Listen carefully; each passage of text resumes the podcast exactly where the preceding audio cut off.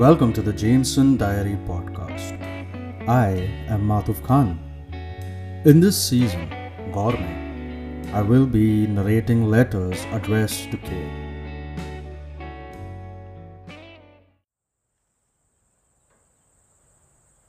Letter 3 K.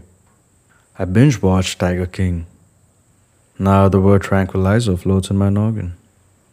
I could use one of those stingers right now, or maybe I should book an online appointment with a therapist. Did you know, once upon a not so long ago, I couldn't justify the existence of muesli, oats, and pancakes. Now I eat them as they are light on the tummy.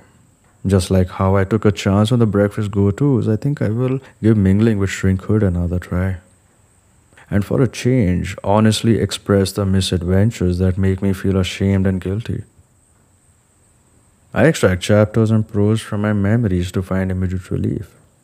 It's like popping a painkiller to numb me for the moment. However, the source of the ailment or illness it lives on, and now I'm finally willing to seek help of a professional to decode my patterns.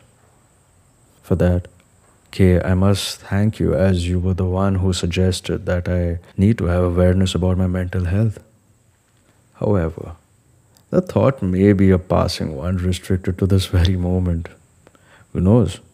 In the evening, I might light the caveman like torch and step onto my terrace, scream a battle cry like Arnold Schwarzenegger in Predator. I will use the previous sentence in RJ27. The book I'm currently drafting. About the title, I think I might have another uh, one of those verbal standoffs with my publisher.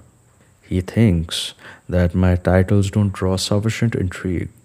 He's been trying to convince me to change my upcoming novel's title from Untamed to something which could draw curiosity amongst my readers. Since I'm writing about my books, I must mention the day after my meltdown, I deleted all the notes that I gathered during a course of six months.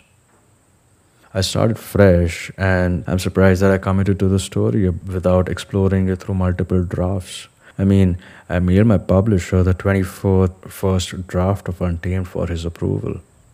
Untamed isn't only a novel, K. It is a journey that I extracted from the misadventures that led to my rock bottom. I must now pause this word wandering and address to you what I indeed had in mind. Okay.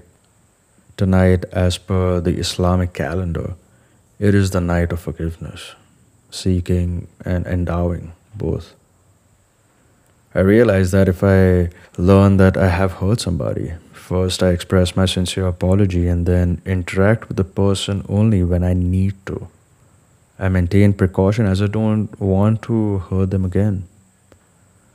I'm glad I got to take a breather from social human interaction. And being sober, I feel like I must prepare and mend the habit of passing remarks that could be insulting for the world outside. Yes, the world outside. Because, darling, we will not always be behind these four walls. I must take this time to work on myself. When I meet you next, I don't want you to see a person who is tarnished because of the aftermath of misadventures. I want you to meet me as somebody who is composed through the thunderstorms that are raging inside me. Okay, since tonight is a night of forgiveness, I need you to know every day I am forgiving myself a little some more. I hope you can forgive me too for any disappointment and hurt I may make you feel. Please remember, K, that I will not be intentionally hurting you, as along with forgiving myself, every day I adore you a little some more. I am sorry to learn that you are finding difficulty in pushing through the day. For what it's worth, I believe in you, and you will carry yourself to the other side. And you will look back at these days and be proud of how far you've come. Okay. We will not always be this way. But now that we are, we must remain patient and seek help wherever we can. It is indeed difficult to have heart to hearts with people as they too are imploding multiple times before they actually have a meltdown. I understand. You too don't want to trigger a blocked or an unwanted emotion in them. And when you say you are scared of being alone, I understand that too. As even I feel the same.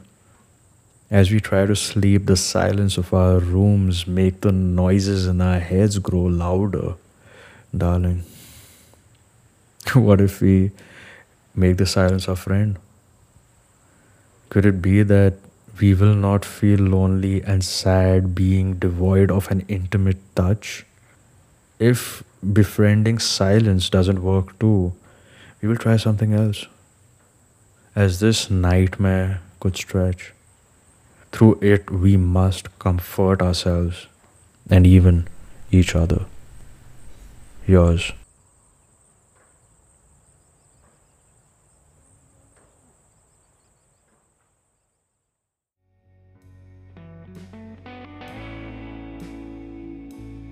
Gourmet is written, edited, narrated, and produced by me in association with Pepperscript. Co produced by my publisher and friend, Sanchit Goel. For the transcript of this episode, do visit the blog page on thejamesondiary.com. Follow me on Instagram at the Jameson Diary and stay updated about my upcoming releases and events. My books are available on pepperscript.com thejamesondiary.com, and amazon.in. The only way for me to know if you like this podcast is if you review and subscribe to the Jameson Diary on Spotify or wherever you listen to your podcast. Until next time.